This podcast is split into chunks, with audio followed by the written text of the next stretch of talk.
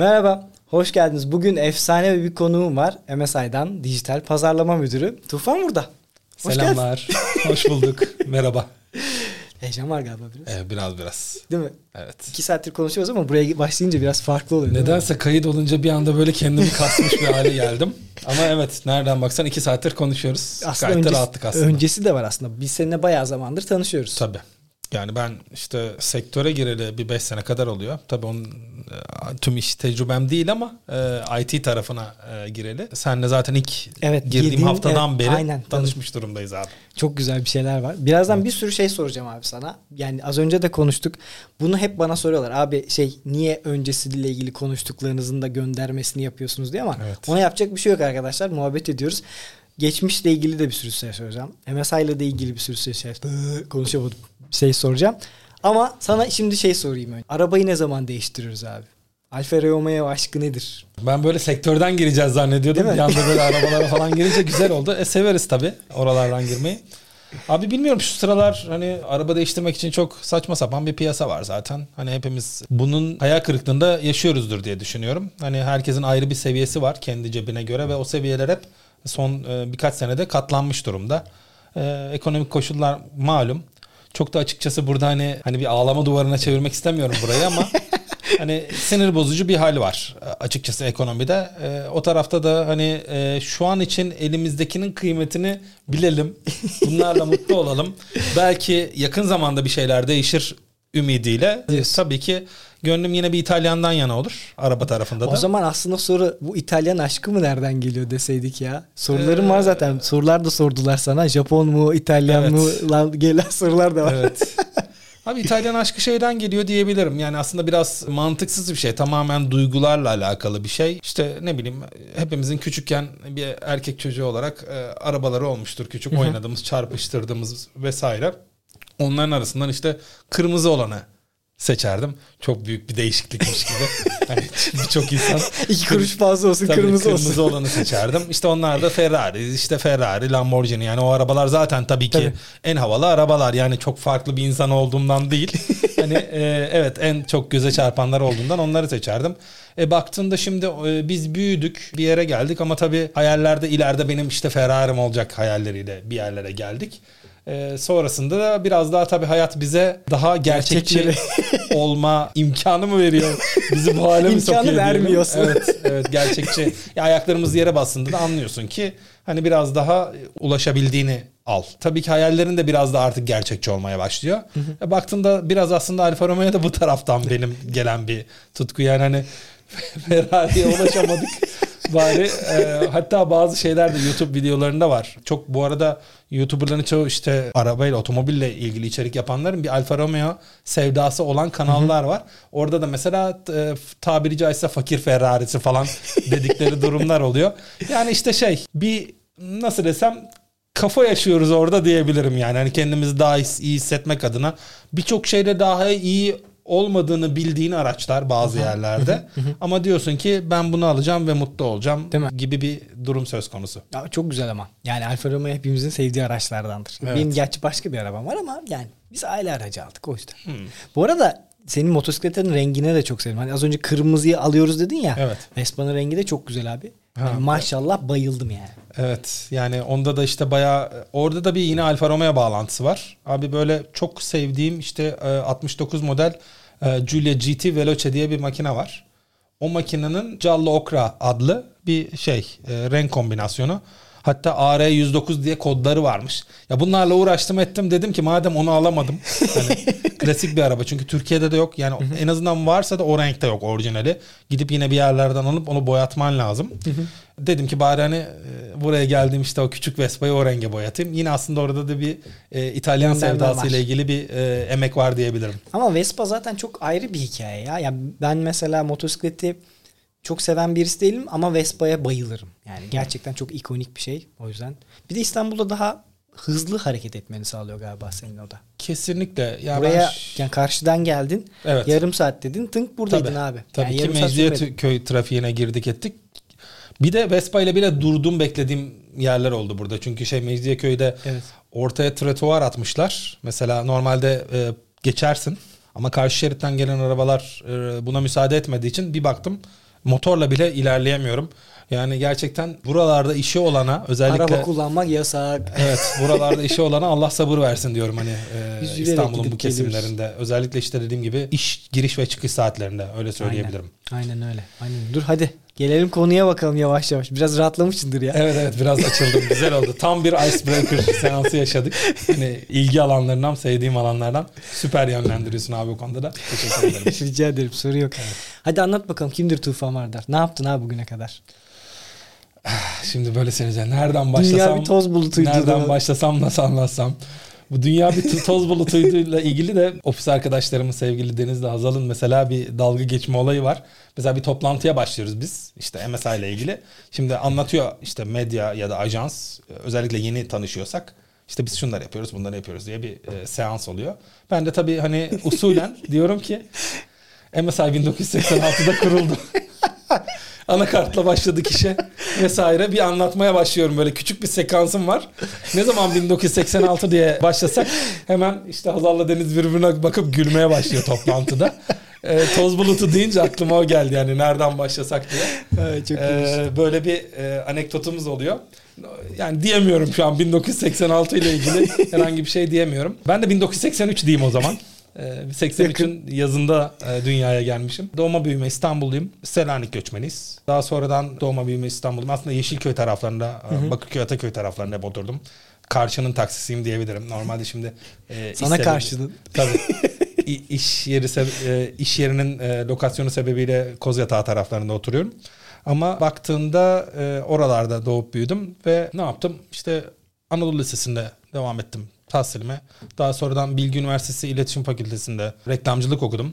Ben mesela reklamcılık okurken e, ilginç bir anekdot. Tabii çağın da ne kadar aslında eğitimden uzak olduğuyla alakalı bir durum var.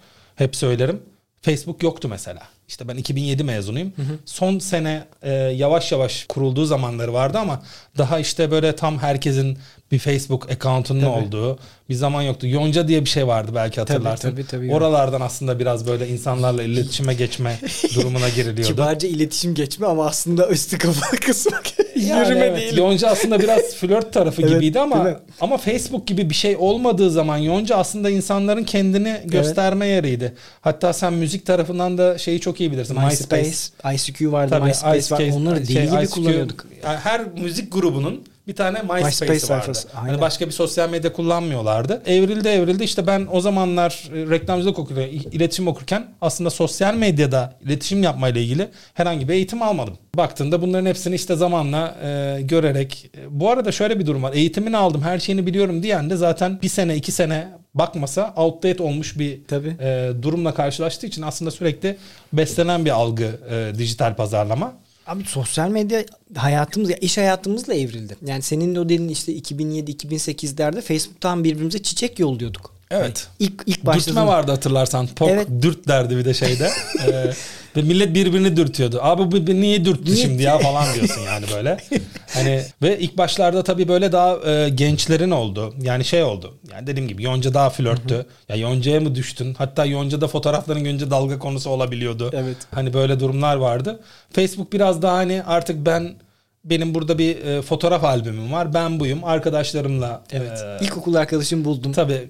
Connect oldum. Çok... Evet ilk başta ilkokul o, arkadaşları o şey, da bir gruplar oluşur. Ondan sonra şu, şu 98 e, mezunları Tabii. bir araya gelir vesaire. 10 senedir görmediğimiz hocalarımızı görürüz. Aa ne kadar büyümüşsün. Aa hocam falan filan. Ee, güzel güzel e, anılar geçirdik. Daha sonradan ama mesela Facebook'ta o zamanlar şey yoktu. Bir fotoğraf atıyorsun. İşte aile tarafından işte e, canım evladım falan yoktu çünkü daha aile tarafı çok girmemişti. Tabii tabii telefon Daha biraz daha e, genç neslin sosyal medyasıydı. Daha sonradan tabii bütün ülkece oraya girmiş olduk. Bir yerden sonra da zaten insanlar orada e, son zamanlardaki erişim durumlarını da biliyorsunuz. Artık hani yeri arayışlarla birlikte başka platformlara e, yönelmeye başladılar. Yani aslında e, anlatmak istediğimde çok dağıttım konuyu. Yok güzel gidiyor. İşte eğitimine aldığımız şey aslında günün sonunda pratik olarak pek geçerliğini e, koruyamadı. Ama yani. tabii işin sonunda bir temel e, iletişim eğitimi var bir mesajı nasıl vermeyle alakalı bir hı hı. E, altyapı oluyor. Daha sonrasında da bunu işte zamanla tecrübelerimizle evrilterek bir yerlere e, gelmiş bulunuyoruz. Çeşitli ajanslarda iletişim tarafından ilk başta bir lojistik tarafını denedim. Barsan'da çalıştım bir, bir sene kadar. Baba mesleği sebebiyle babam benim nakliyat uluslararası nakliyat işleriyle uğraşıyordu.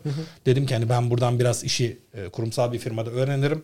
Bizim tarafı e, devam ettiririm ama bir 2-3 senelik e, bir askerden öncesi durum vardı. Askere gittim geldim işte 2008'de gittim 2009 yazında geri geldim 6 ay askerlik yapıp onlar da bu arada 6 ay askerlik yapıyoruz ama bana 3 sene gibi gelmişti.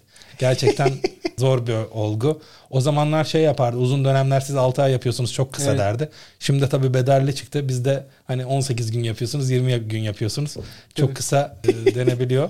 Buradan da sevgili ofisimizden yeni askerliğini yapmış Eren'e. Değil mi? Selam, Eren geldi evet. Selam çakmak istiyorum. O da işte bir ay gitti geldi. Yani, Aa, gitti mi geldi mi yani? Tabii ama bir de ona sormak lazım. Şimdi gerçekten şeyde askerde çok iyi hatırlıyorum. Son 3 gün mesela hiç geçmemişti. Tabii. Demek ki hani bir ay çok kısa gibi geliyor hepimize. Hani bir anda geçiyor. Ben şu an mesela ne ara biz aralığa e, aynen e, geldik. Abi. Bilmiyorum muhtemelen bu e, içerik yayınlandığında aralık olacak. Tam emin değilim ama. Tabii. Haftaya, haftaya aslında. Mı? Yani şu an Kasım ya söyleyebilir. Bugün 23 Kasım'da biz evet, kaydediyoruz. Kasım'ın hafta yayındasın. Haftası. Ya Aralığın başında yayındayız. Bu arada bizim için de bu hafta en yoğun, yoğun hafta, hafta olmasına rağmen neredeyse senle işte 7-8 aydır bir araya geleceğiz. Evet. İşte en son bir bir ay önce gelecektik. evet. Ben Covid oldum, evet. gelemedim. Hani bütün haftaları ama, ama bulup bütün hikayeyi söyleyelim. Hatta biz buraya taşınmadan önce Cihangir'deyken evet. siz gelecektiniz Doğru. terasta bir muhabbet edecektik. Doğru. Sonra bir daha yapacaktık. Yok Covid'di yok oydu bu dört kere falan beş kere oldu. Hatta dün akşam deprem oldu. Yani Tabii. Ben şey dedim eyvah tufan gelemiyor. Tam gelecek deprem oldu. o kadar erteleyip erteleyip bir şekilde denk gelemeyip en yoğun Black Friday haftamıza denk gelmesi de ayrı bir o yüzden nuans çok oldu bizim tarafta. Geldiğin için. Çok ne demek? Oldu. Yani ben de çok keyif aldım. Hep gelmek istiyordum. İzliyorum ve gerçekten e, buradaki isimleri görüyorum. Oldukça kaliteli isimler geldi. Sektörün büyükleri geldi. Çok güzel içeriklerle bir şeyler e, alabildiğimiz içeriklerle bir araya gelebildik. Ben de burada oturmaktan tabii ki e, gurur duydum. Çok süper. Açıkçası davet ettiğin için de teşekkür Rica ederim. abi ne demek. O kadar yıldır çalışıyoruz herhalde yapacağız bunları. Güzel oluyor. Ederim. E başka neler yaptın? Nerede kalmıştık? Okul bitti. Askere, askerden, ha, askerden geldim. gittik geldik. İşte bir e, lojistik sektörü denedim. Sonra dedim ki bu iş bana göre değil. İşte iletişim okumuşum. Arkadaşlarım gitmiş Amerikalara, ajanslarda çalışmaya başlamış etrafımdaki insanlar. Dedim ki ben yok hani gümrükmüş, lojistikmiş, e, beyannameymiş. Abi ne kadar zor tırmış. işler onlar ya. Yani e, açıkçası şey yapamadım. E, kendime yani ben özdeşleştiremedim. Yani hı hı. çok kısa bir sürede işte dediğim gibi bir kurumsal firmada bir sene var. Bir de babamın olduğu şirkette bir, bir, bir sene kadar çalışma var. Onları geçtikten sonra dedim ki ben ajans işi yapacağım. Ajanslarda sonra çalışmaya başladım. İşte çizgi altı, çizgi üstü ve zaten şeyde üniversitedeyken bir ajansta staj e, şansım olmuştu. Merlin'de de çalışmışsın bir ara. Nerede? Merlin'in kazanı var mı? Merlin'in kazanı aslında şöyle bir şey var. E, çalışma değil freelance ben bir e, yazı gönderdim. İçin. Daha sonradan bir iki tane daha yazı gönderdim. Bu arada sene Herhalde 98 falan abi. Hmm. Yani çok eski. Hmm. Çünkü şöyle bir durum var. Ben e, 96 senesinde henüz bir e, liseliyken çünkü onu da e, anlatmak istiyorum. Aslında güzel anılarım var orada. 96 senesinde ben Dark Hardware'ı gördüm. Hmm. Levent abiler. Evet Levent abi gördüm. Dark Hardware daha şey yoktu. Do, e, domaini yoktu. Muhtemelen ya GeoCities'di ya işte hmm. free domainlerden bir tanesiydi. İşte orada ekran kartı incelemeleri yapıyor. Bu arada e, Levent abi de o sıralar e, bizim orada bir bilgisayar firmasında çalışıyor. Ve ben orada mesela e, onunla tanışma e, imkanında bulundum. Ve ilk defa mesela orada şey Levent abi sektörün çok önünde yani bizim işte lise harçlığıyla alamayacağımız donanımları eline geçirebildiği için arada bir de hani gelin çocuklar bakın hani e, işte Diamond Monsters 3D bana ilk orada göstermişti. Böyle hayatım değişmişti falan. Sabah akşam onu düşünüyordum. Hatta çok iyi hatırlarım. İşte e, Orchid diye bir firma e, üretiyor. Diamond diye bir firma üretiyor. 3DFX'in ilk çipi. 4 Hı. megabaytlık efsane bir çiptir. Geçenlerde hatta e, TeknoSeyir'de de Şu geçen e, daha önce konuştuklarının remastered'ını yaptılar. Nasıl e, doğru. E, tekrardan işte upscale ederek artık bilmiyorum ya da RAW görüntüleri vardı. Hı hı. Tekrardan yayınladılar daha kaliteli bir şekilde. Çok güzel bir içerik bu arada. E, anılarım canlanıyor. İşte 96 senesinde bana bir gaz geldi. Ben bu işlerden memnun oluyorum. Çünkü şöyle söyleyeyim. E, şeyi hatırlarım İlk benim bilgisayarım 286 bir bilgisayardı. Babam işte yurt dışı ile alakalı işleri olduğu için böyle oradan bir yerlerden e, IBM bir e, bilgisayar getirmişti. Çok iyi hatırlarım 20 megabayt şu kadar bir hard diski vardı. Tuğla gibi. Yani bir insanı öldürebileceğin ağırlıkta bir hard diski vardı. Sadece, sadece 20 megabayt e, depolama sunuyordu. İşte kağıt disklerle çalışıyordu vesaire derken ben işte onda Prince of Persia oynuyorum. FA18 diye bir oyun var. Savaş oyunu. Onu oynuyorum. Şey uçak gemisine indirmeye çalışıyorum. Uçağı Hmm. Çakılıyorum falan. Ufak bir çocuğum. Daha sonradan işte dediğim gibi 386'yı atlayarak 486'ya geçtim. Daha sonra da Pentium döneminde de AMD K5 PR100 diye bir işlemciyle başladım. İşlemciler o sıralar zaten ekran kartı vesaire çok oyun tarafında değil. İşte S3 Evet. ekran kartlarımız var. İlk başta Trident ekran kartım vardı mesela 512 KB RAM'i olan. Daha sonra da Oo. 512 ki- KB RAM'li Trident ekran kartımla ben film izleyemiyordum mesela. film izleyem düşün yani film izlemeyi kaldırmıyor ekran kartı. Sonra şey falan dediler işte bilgisayarcılar hep yönlendiriyor. MPEG decoder alacaksın öyle izlersin VCD. Yani VCD bir tane 320 240 mı ne evet, bir olabilir, çözünürlüğü ne var. olabilir? Aa, bunu işleyemiyor ekran kartım. Sonra orada tabii şey de var. Şimdi o an mahalle bilgisayarcısı ne diyorsa onu dinliyorsun. Bizim orada da işte Ataköy'de şey vardı. Ghost Computer vardı. Escort bayisi. ee, meşhurdur hani Ataköylüler bilir. Hani giderdik orada. Onlar ne söylüyorsa onu vardı. Ve benim de biraz aslında bilgisayarlara ilgim şuradan gelmişti. Bir gün bir yerden bir disket aldım ve oyun yükledim. Sonra benim bilgisayarım açılmamaya başladı. Açılmıyor. Şey koltuğumun altına aldım. İşte e, bu 3 2 kilometre 3 kilometre yürüdüm bilgisayarla. O Ghost Computer'a gittim. Abi dedim bilgisayarım açılmıyor. Baktı. Ha şey Fprot diye de bir e, virüs programı var o zamanlar. Hala var mıdır bilmiyorum ama DOS'ta çalışan Fprot diye bir virüs programı var. Onunla da taratıyorum virüs çıkıyor. Abi diyorum virüs çıkıyor bundan. Bilgisayarım açılmıyor ve şey yapamıyorum. Clean'e basıyorum siliyor ama tekrardan geri geliyor dedim. Tamam dedi. Açtı. Çok iyi hatırlıyorum abi. fdisk slash mbr diye bir komut yazdı. Dün gibi hatırlıyorum. Enter'a bastı. Master boot record'u resetledi. Virüs master boot record'a atıyormuş kendini. Oradan da geri tekrardan memoriye atıyormuş kendini. Ve ben bir türlü Fprot'ta silsem de kurtulamıyordum. Adam bunu yaptı ve bana şey dedi. Ben de o an şey dedim. Abi borcum ne kadar dedim. Hani aslında bir şey almayacağını düşündüm. Çünkü sadece Ya bir komut yazdı ve enter'a bastı. Ben de öğrenci bir çocuğum yani hani. Ne olacak? 750 bin lira dedi. 750 bin lira ne kadar bir şeydi hatırlamıyorum ama bir oyun falan alınabiliyordu. Bir ya da iki oyun alınabiliyordu o paraya. Ve bana o para o an gerçekten koydu diyebilirim. Tabii ki abi koymaz mı? Yani oyun alabileceğim bir parayı sadece adam bir komut yazdı ve enter'a bastı. Abi ne yaptın ki falan demiyorum tabii. diyemiyorsun. Seneler sonra işte bir okulda bir kompozisyon dersinde hani biri gelmiş usta bir yere çivi çakmış borcunuz bu kadar olmuş diye bir e, edebiyat dersinde böyle bir hikaye geldiğinde yine onu hatırlamıştım o olayı. Ama bu olay direkt benim başıma gelmişti. Tabii ki aldım ben problemi çözülmüş bir şekilde eve gittim ama kendime şunu söyledim. Ben bu komutu yazacak kadar bilgisayardan anlayacağım yoksa bu iş yürümez. Yani ben Öte, yani ha, bu komuta 750 bin lira vereceksem 750 bin lira diyorum bu arada hani sıfır atılmamış zamanda Tabii, işte. tabii abi o zaman Tabii, çünkü iyi hatırlıyorum meblağ 750 bin liraydı.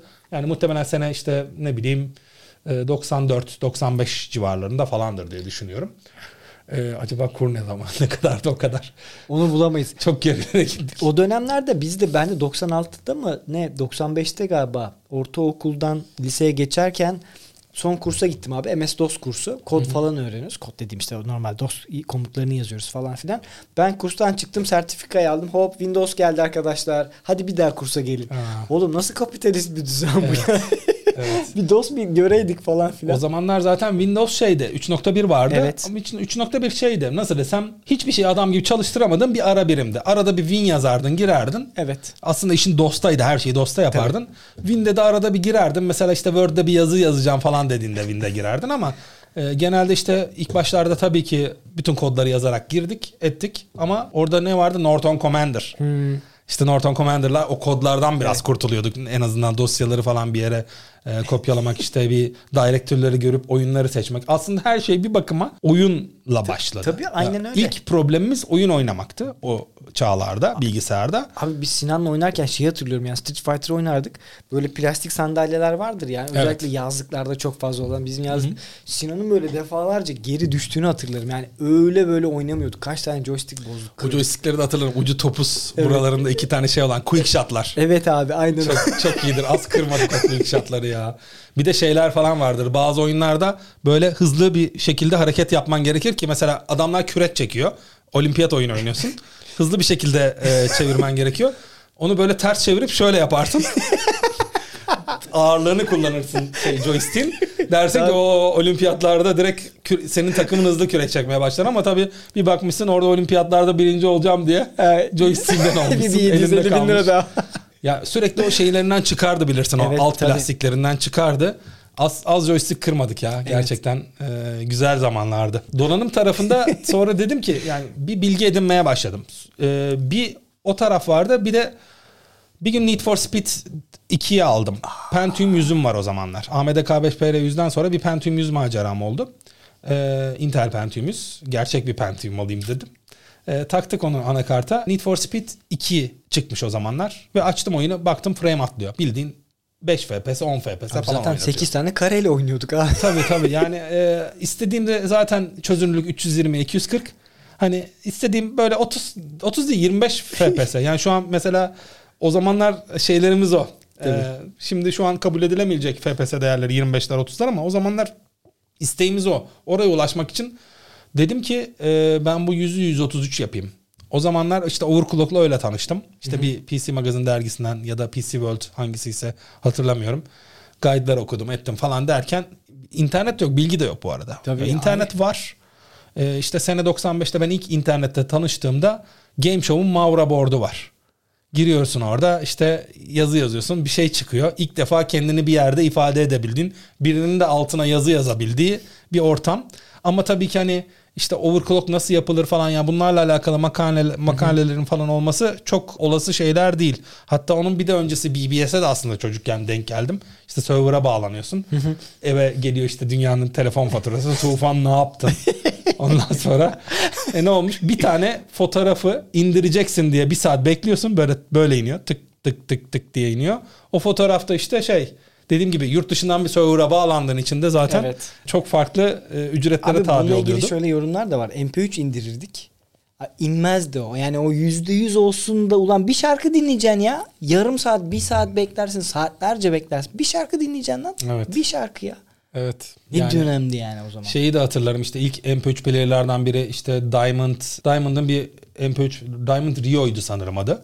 Ee, 20 megabayt mıydı neydi abi? Evet. E Zaten bir MP3 biliyorsunuz 4 megabayt 5 megabayt civarı. 3 tane şarkı koyuyorsun. Bitti. 300 dolara Diamond Rio diye e, şey almışsın. Cihaz almışsın. Onunla takılmaya başlıyorsun. Zaten şey onu sonra işte Creative içine böyle hard disk takarak falan büyüttü. Cihazı da büyüttü ama biraz daha e, şey Creative'in e, neydi acaba adı? Jukebox diye hatırlı- hatırlıyorum yok, ama tam hatırlayamadım. Steve Jobs almış onu abi. Steve Jobs almış ve e, şey demiş. Ya tamam içine dolduruyorsun kapasitesi de büyük. Oynatıyorsun da ama ben bulamıyorum istediğim parçayı. Çünkü işte ID tagleri okuyup indeksleme olayı henüz onda yok. Yani dosya isimlerinden buluyorsun parçayı işte e, dinliyorsun. İşte işe gidip gelirken onu kullanıyor. Sonra diyor ki işte mühendislerine yani öyle bir cihaz yapın ki istediğiniz şarkıyı bulabileyim. Abi- Aklıma gelen şarkıyı bulabileyim. iPod öyle çıkıyor zaten. Çok kısa bir şey söyleyeceğim. Askerdeyiz abi. Bu Philips'in bir tane MP3 player'ları var. Şimdi onun da bir ekranı var tamam mı? Onun içerisinde de klasör yapısına girebiliyorsun ve oradan istediğin şarkıyı seçiyorsun. Bir tane çocuk nöbete giderken almış abi yanına. Ama klasör yapısına nasıl gireceğini bilmediği için herif 6 ay boyunca şarkıları ezberlemiş abi sırayla. 1, 2, 3, 4, 5. Ha şimdi bu şarkı. Abi ekran var orada. Bunu söylemiştim aklıma o geldi. Ne gün günlerdi. Yani şarkı sırasını böyle random kafamızdan sayıp gidiyorduk. Sinan'ın öyle bir hikayesi var. Kanada'da saati yok adamın şarkı süreleriyle gideceği mesafeyi falan böyle ayarlıyor. Abi bir saat al. Çok iyiymiş. Yani şey e, baktığında aslında hepimiz bunu kaset döneminde de yaşadık. Evet. Yani birçok mesela şu an işte e, Spotify'dan bir şeyler dinliyoruz. Acayip hızlı tüketiyoruz. Albümleri falan hiç bilmiyoruz. Ama mesela bir albümün hangi parçasının hangisinden sonra geldiğini çok iyi bilirdik. Evet. Ve e, hem şey hep de şey derdik ha bu bitti şimdi bu başlıyor. Hatta e, Şarkı sözlerini kimin yazdığı, aranjörünü bilmem nesine o yani o kağıtçı okurduk abi deli gibi okurduk. Tabii yani. zaten albüm adı da herhalde biraz da oradan geliyor. Hani iç, içlerinden e, çıkıyor fotoğraflar var, şarkı sözleri var. E, apayrı bir kültürdü yani bunları yaşadığımız için açıkçası çok mutluyum ama Abi Walkman'de A yüzünü B yüzünü otomatik değiştirme benim için var ya. hani Tabii. Teknolojinin geldiği son nokta oydu abi. Başka bir şeye ihtiyacım bir yoktu. şey o daha vardı parça skipleme. Ha, Hepsinde yoktu biliyorsun. Hani e, bir sonraki parçanın Boşlukta arasını duruyor, buluyor evet abi. ve duruyor. O biraz daha böyle ilerideki Walkman'lerden de hani bir şey veriyordu sana. CD'de e, şarkı atlama tadı veriyordu biraz beklesen bile. evet abi çok güzel. Teknoloji. Bu arada yani iyice dinozor muhabbetine bağladık. 90'lardan girince ne yapıyoruz ne ediyoruz derken. Çocuk, abi çocukluk öyle yani yapacak. İşte şey. aslında biraz donanım aşkını anlatmaya çalıştım. Hani çocukluktan gelen ama neden işte oyun motivasyonuyla sonra baktık bu işi biraz daha e, imkanları nasıl arttırabiliriz overclock'la tanıştık derken e, Need for Speed'i anlatıyordum. Need for Speed'i adam gibi çalıştıramıyor bilgisayarım. Jumper'larla o an e, şimdi biliyorsun BIOS'tan girip yapıyorsun overclock'unu. Jumper'larla frekansını değiştirip saatini değiştirip 133 yapmıştım. Ve gerçekten bu bana bir fayda sağladı. Mesela bugün bile overclock yapsan hı hı. hani o faydayı alamıyorsun. Yani evet biraz daha fazla FPS aldığın oluyor. Daha fazla performans aldığın oluyor ama o gün o çalışmayan oyun, oynayamadığım oyun Need for Speed 2 oynanabilir hale gelmişti. Ben de tabii ki böyle bir şeyi işte ek donanım almadan e, yapabildiğim için merak salmaya başladım bu işe. Daha sonra işte bir eski donanım meraklıları iyi bilir. Celeron 300A'yı 450 yapma diye makaleler e, Abit diye bir anakart vardı. İşte onda yapılıyor. BH6 diye hatırlıyorum anakartın modelini. Çok lüzumsuz kod hatırlıyorum yani. Ya acaba... Çok iyi hafıza ama ben ha, hayatta hiçbir şey hatırlamam. Abi, Çok kötüyüm. Dokun işte hayata dokunan şeyleri biraz hatırlıyorum. Aslında ben de gördüğüm insanın ismini de unuturum. Çok mahcup olurum bu konuda. Ne bileyim hani e, bazı mahcubiyetler oluyor unutmayla alakalı ama bazı işte dediğim gibi Abit BH6'yı niye hatırlıyorum mesela şu an bilmiyorum. Ama e, Celeron 300A'yı 450 çalıştırarak e, baktığında işte o zamanlar tamamen farazi konuşuyorum. İşte 100 dolarlık işlemciyi 300-400 dolarlık Pentium 3 e, 450 seviyesinde çalıştırıp e, fayda sağladığımızı düşünüyorduk. Ve oldukça güzel tecrübelerdi bunlar. Sonra dedim ki ben hani bu işi biraz daha ileriye taşıyacağım. Levent abi gibi olacağım ya dedim. Çünkü Levent abi takip ediyorum. Çünkü e, elimizde bilgi o. Yani gerçekten bunları deneyip orada elindeki gereçleri gösterip o zamanlar kaynak çok fazla elimizde yok. E, Levent abi bir şeyleri deneyip gösteriyor. Biz de onları takdir etmeye çalışıyoruz. Yapınca aa ben de yaptım diyoruz. Seviniyoruz vesaire derken donanım GGB.net diye bir site kurdum. Hmm. 96 senesinde. O zamanlarda e, bir tane Aidata'nın şeyi var. E, donanım haber falan yok abi. Aidata'nın mail server'ı var. Pardon, news server'ı. Outlook'la giriyorsun. Hı hı. E, news.aidata.com diye indeksliyor. Sen içinde işte forum gibi takılıyorsun orada ve orada threadler falan filan var. İnsanlar birbiriyle konuşuyor. Yani işte overclock muhabbetleri orada yapılıyor forum olmadığı için. Sen bir işte böyle bir Outlook'un içinden mail server gibi bir yere bağlanıp mesajlaşıyorsun birbirine.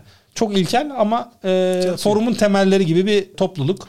Orada işte konuşuyoruz ediyoruz derken e, ben orada işte benim yaptığım siteyi e, linkle pazarlamaya çalışıyorum gösteriyorum falan derken e, daha sonradan orada takılan çok eski sektörün büyükleri e, ilgisini çekiyor ve beni ofisine çağırıyor. Mesela Niyazi Saral beni ofisine çağırmıştı. Ben Süper. okuldan çıkıp şeyle kravatla gidip onun ofisinde onunla bir donanım muhabbeti yaptım. Ve bana birkaç tane sample verdi.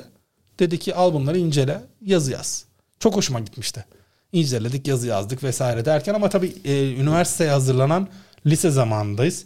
Çok fazla para yani pa, para için açmadık o işi. İlk başta ben tek başıma yapıyordum. Sonra dedim ki numuneler geliyor. Biraz da arkadaşlarımı katayım işin içine falan dedim. Bir de sağ olsunlar işte bırakıyorlar numuneleri falan.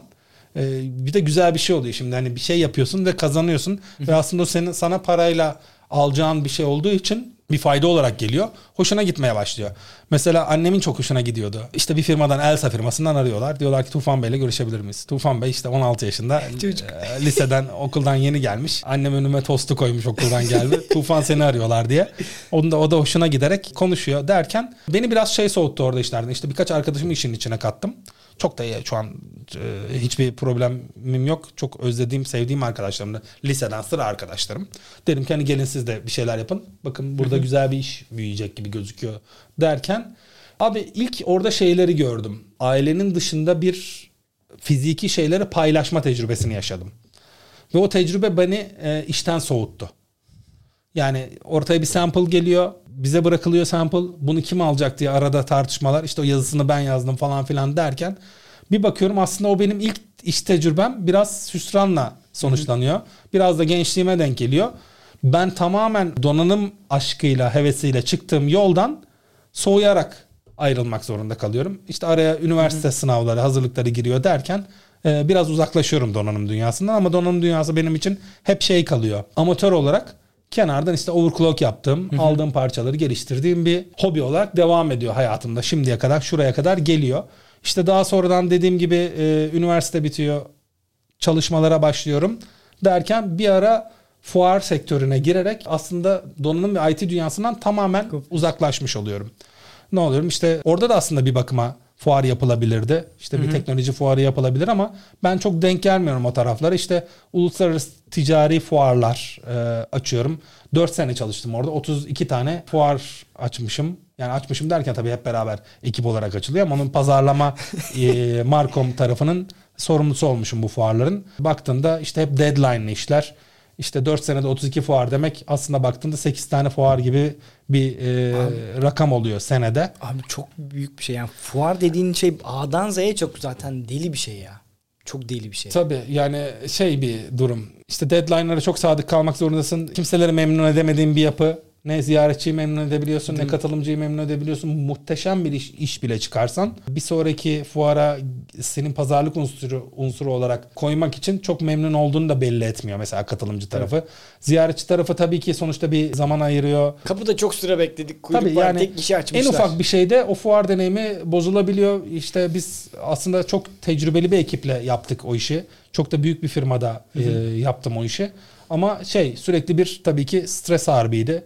Ve baktığında da şey olayı da vardı. Özellikle mesela fuarların açılmasına kalan son iki günde işte sabahlara kadar uğraşmalar etmeler falan çok büyük bir emek de söz konusuydu orada. Acayip abi oraları hani az önce de konuştuk ya savaş alanından sen bambaşka bir şey yaratıyorsun. Evet yani e, bir anda işte dediğim gibi ben her zaman söylemişimdir. İlk başlarda çok garipsemiştim bunu. Ertesi günü fuar açılacak. Mesela şu, e, ertesi günü fuar açılacak diyelim şu an saat akşam 8. Hala böyle her yer her yerde. Sonra bir bakıyorsun bu iş olmayacak ya yarın rezil olduk. Gazetelere çıkacağız diyorsun yani hani. Değil mi? Bitiyorsun. E, mahvolduk millet parasını isteyecek geri falan. Yandık bittik diyorsun.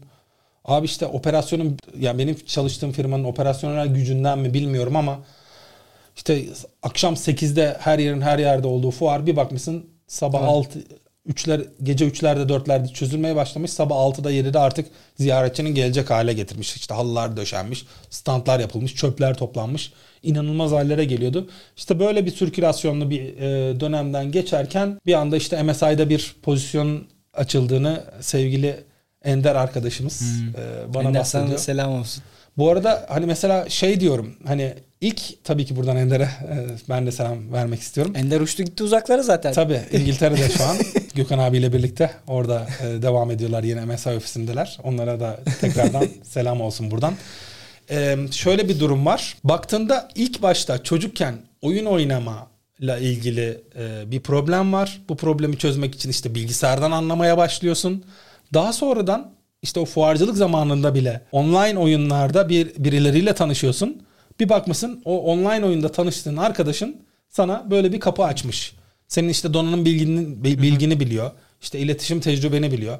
Normalde belki CV ile ilana böyle pat diye başvursam şey diyecekler yani fuar ne alaka? Aynen öyle. Çok ee, zor. Teknoloji firmasında diyecek CV kenara atacak muhtemelen birisi. Ya, Çok da haklı bu arada. Abi Niye bir de şöyle yapsın? bir şey var. Hani bunu hep söylüyorum abi network'le ya benim bu 14 yıldaki her işim network'le. Evet. Yani bir yere girmem. ilk işe Cenk abilerle başladım. E Cenk abilerle çalışırken Oyun Gezer'de Kaan vardı. Dedi ki Asus birilerini arıyor. Sevil'le gittim görüştüm. İki gün sonra Asus'ta işe başladım. E ondan sonraki süreçte Cemil abi. Hı hı. Cemil abi sana da selam olsun. Hasan abi birisini ararken diyor ki şey e, bak Serhat diye bir çocuk var. O da birini arıyor. Ben Wilsoni'ye geçiyorum. Yani her şey aslında hani öyle kağıtla CV vermeyle olmadı bizim sektörde. Dedi ki küçücüküz. Evet. Çok küçüğüz. Herkes birbirini tanıyor ve iletişimle network'le yürüyoruz. Kesinlikle. İşte burada da tabii ki sektörün dışından geldim. Ben de o konuda biraz hırslıyım. Çünkü diyorum ki ya ben evet buraya biraz geç girdim. 35 yaşındaydım sektör değiştirdim. Aslında sert bir direksiyon kırma benim tarafta.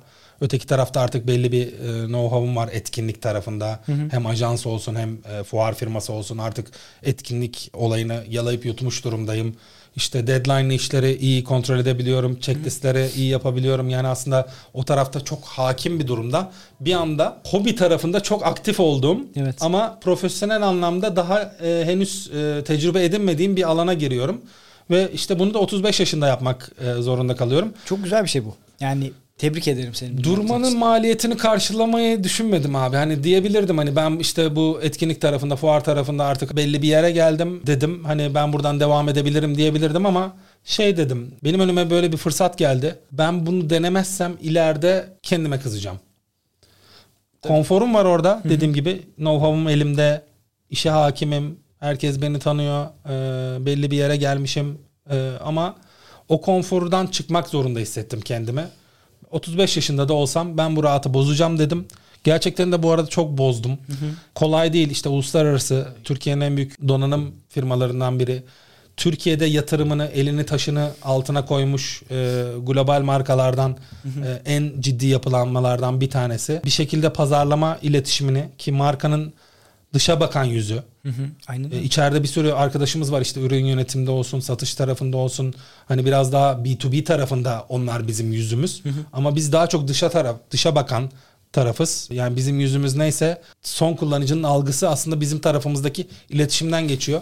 Aynen. Böyle bir anahtarın verilmiş olması bende ekstra bir hırs yarattı. Ya bir de tabii şey, ki şey vardır bu arada hani ona burada ufak bir gönderme yapacağım. Bize hep buz ticareti yapıyoruz derler. Yani teknik olarak buz nasıl beklediği sürece erir. Evet. Ürün çıktığı anda yoldan itibaren gelmeye başladığında fiyatı düşmeye başlıyor. Yani çünkü yeni bir teknoloji geliyor arkasında çok hızlı dönmemiz gerekiyor. Aynı senin aslında fuardakine çok benzer. Yani inanılmaz hızlı dinamikler. Evet orada biraz fuar tarafı vardı. Zaten Cemil Bey de sağ olsun biraz hani e, özellikle ilk görüşmelerimizde yani deadline tarafındaki ve sürekli işte yeni bir şeyi baştan başlatıp tekrardan bir yere getirme tarafındaki tecrübeme biraz güvenerek aslında e, bu işi teslim ettiğini e, söylemişti. Umarım layığıyla de yerine getiriyorumdur şimdiye kadar. 5 sene oldu dediğim gibi.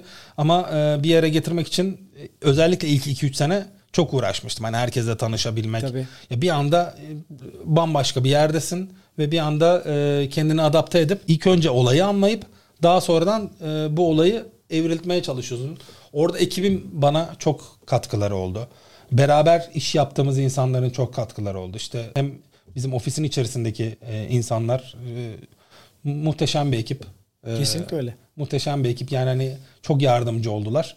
Bir de gerçekten e, benim için en büyük e, yardımcı tarafı da şudur abi. Bir şey yapıyorsan hata yapacaksın. Ben mesela hata yapmaktan korksaydım birçok şeyde aslında işi bir şekilde öğrenemeyecektim. Hata yaptığımda ekip içinde çok desteklendim. Ya bu aslında beni biraz da buraya getiren şey oldu. Yani aynı tecrübeleri yine aynı ben, yine 35 yaşında, yine bu kadar sevgi ve hırsla yeni bir sektöre geçseydim ama ekip içerisinde desteklenmeseydim muhtemelen belki şu an burada oturmuyordum. Belki de e, tekrar eski sektörüme, hakim olduğum sektörüme geri dönecektim hı hı. ve e, diyecektim ki hani o taraf bana göre değilmiş. Yani firmada etrafındaki arkadaşların, beraber çalıştığın insanların, yöneticinin farkı burada ortaya çıkıyor diye bilirim. Yani Burada ufak bir şey araya gireceğim tabii. abi. Ufak bir anekdotla gireceğim ben de. Şimdi ekip çok önemli ve o gentleman agreement dediğimiz şeyler çok önemli. Bunu seninle bir zamanda çok yaşadık. Şimdi ben de ViewSonic'teyken az önce de konuştuk. MSI'nin işte montörleri yokken biz oraya aynı etkinliğe evet. ViewSonic montör veriyorduk. Hı hı. MSI PC'leri vardı. Başka bir çevre birimleri markasının oradaydı. Herkes beraberdi. Şimdi hem rakipsin ya şu an mesela baktığında sizin de MSI tarafında da montörleriniz var. Ürün gamınız genişledi. ViewSonic tarafında montör gene var ama o ilişkiler yani iş yönetiyoruz ama arkadaşız. Dolayısıyla da bu çok güzel bir çizgi abi. Yani o gentleman agreement dediğim işte birbirinin ayağına basmadan ya Tufan orada onu yapıyor. Evet abi orada çok iyiler. Orada onlar onu yapsınlar. Biz de buradan başka bir şey yapalım. Yani senle bunu biz çok yaşadık evet. iş hayatımızda. Doğru. Monitörlerde yani, o, kafa kafaya geldiğimiz durumlar olmuştu ama her zaman hep bir karşılıklı anlayışla e, işi yürüttüğümüzü düşünüyorum. Ki bu çok önemli abi. Ben aslında şu an başka markalarda da işte pazarlama sorumluları müdürleriyle iletişim halinde oluyorum.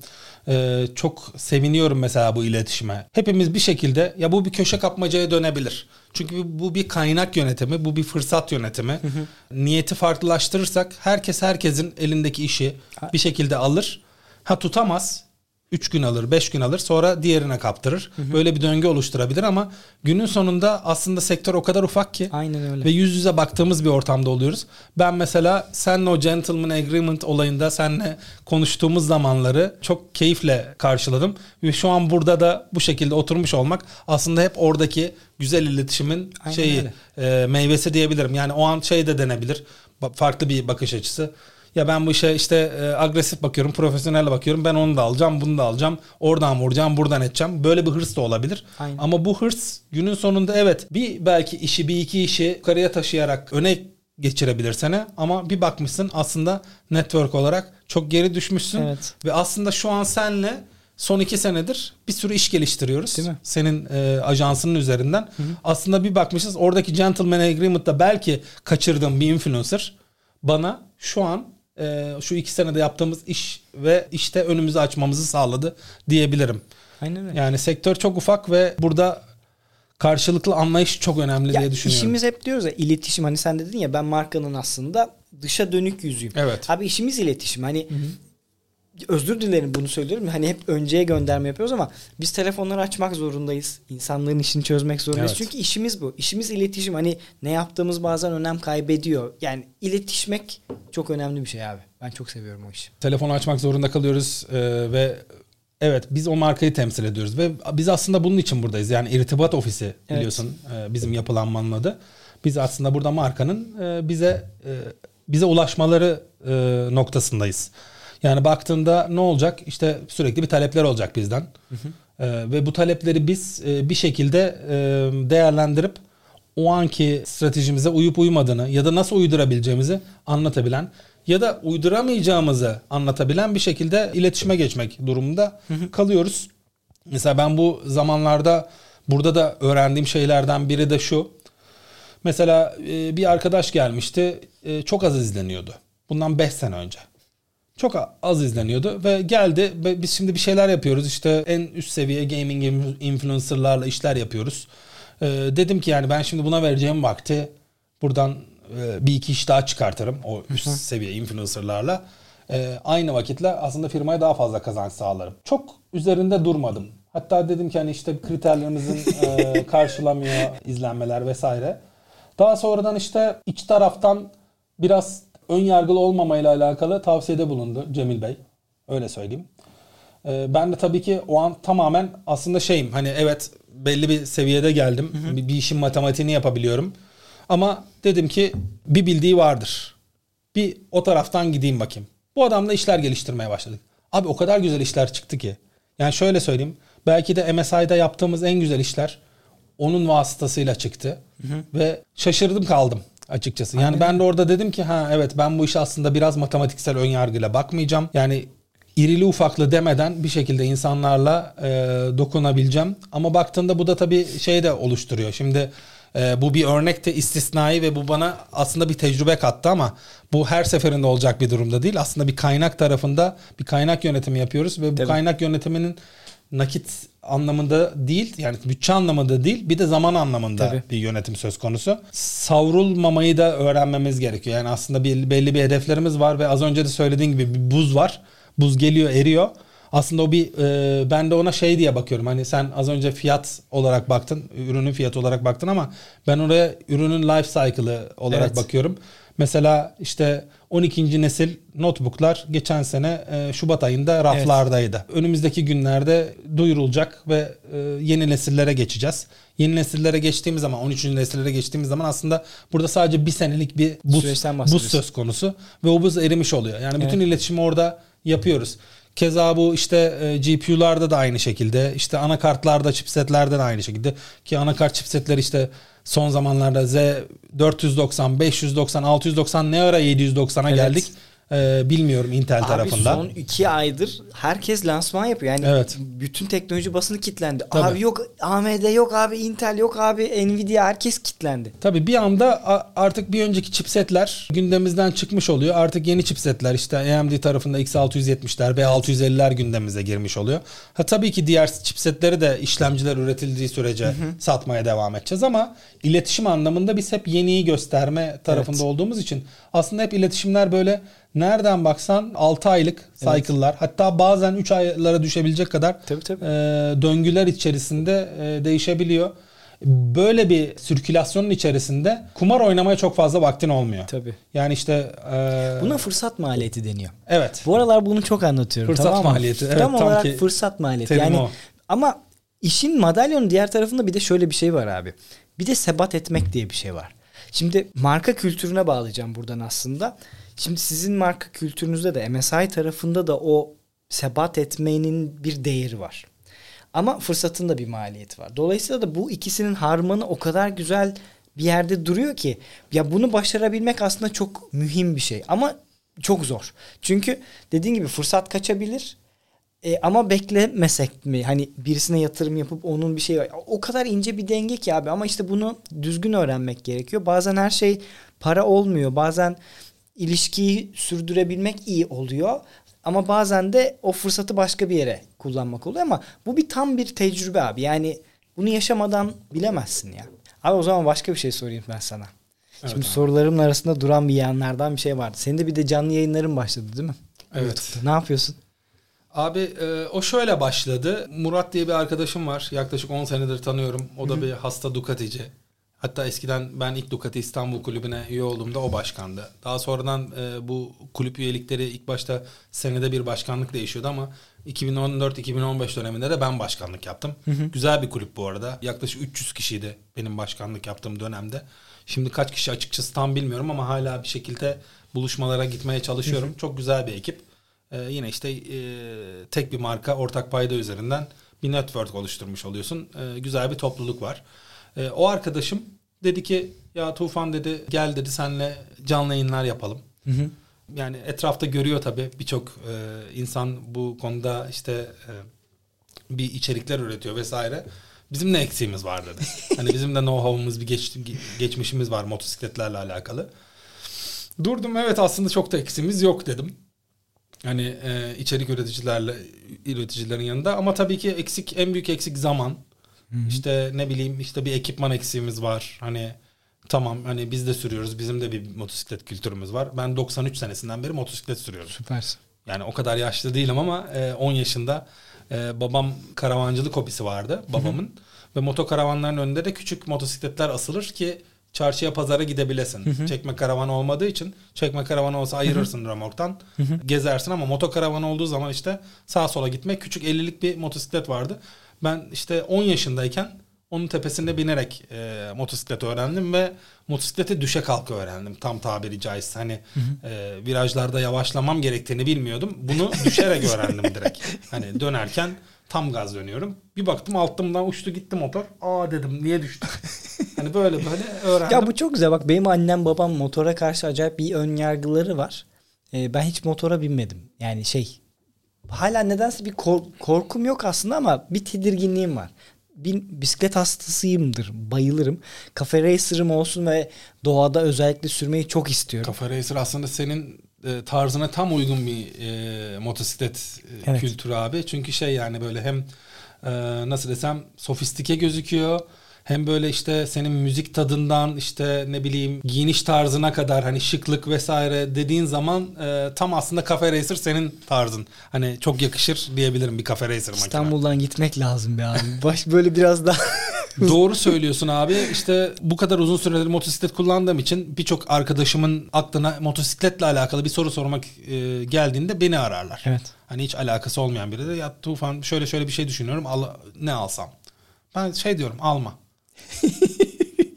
Neden? Gerçekten İstanbul'da motosiklet sürmek yani aklı başında bir iş değil. Ki dediğim gibi hani ben bunu senelerdir motosiklet süren bir insan olarak e, söylüyorum.